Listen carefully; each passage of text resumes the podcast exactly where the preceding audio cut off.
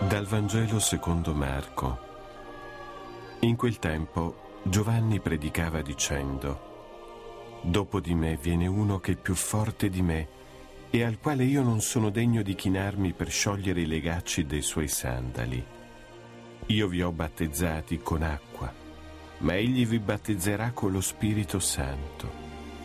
In quei giorni Gesù venne da Nazareth di Galilea e fu battezzato nel Giordano da Giovanni e uscendo dall'acqua vide aprirsi i cieli e lo Spirito discendere su di lui come una colomba. E si sentì una voce dal cielo. Tu sei il figlio mio prediletto, in te mi sono compiaciuto.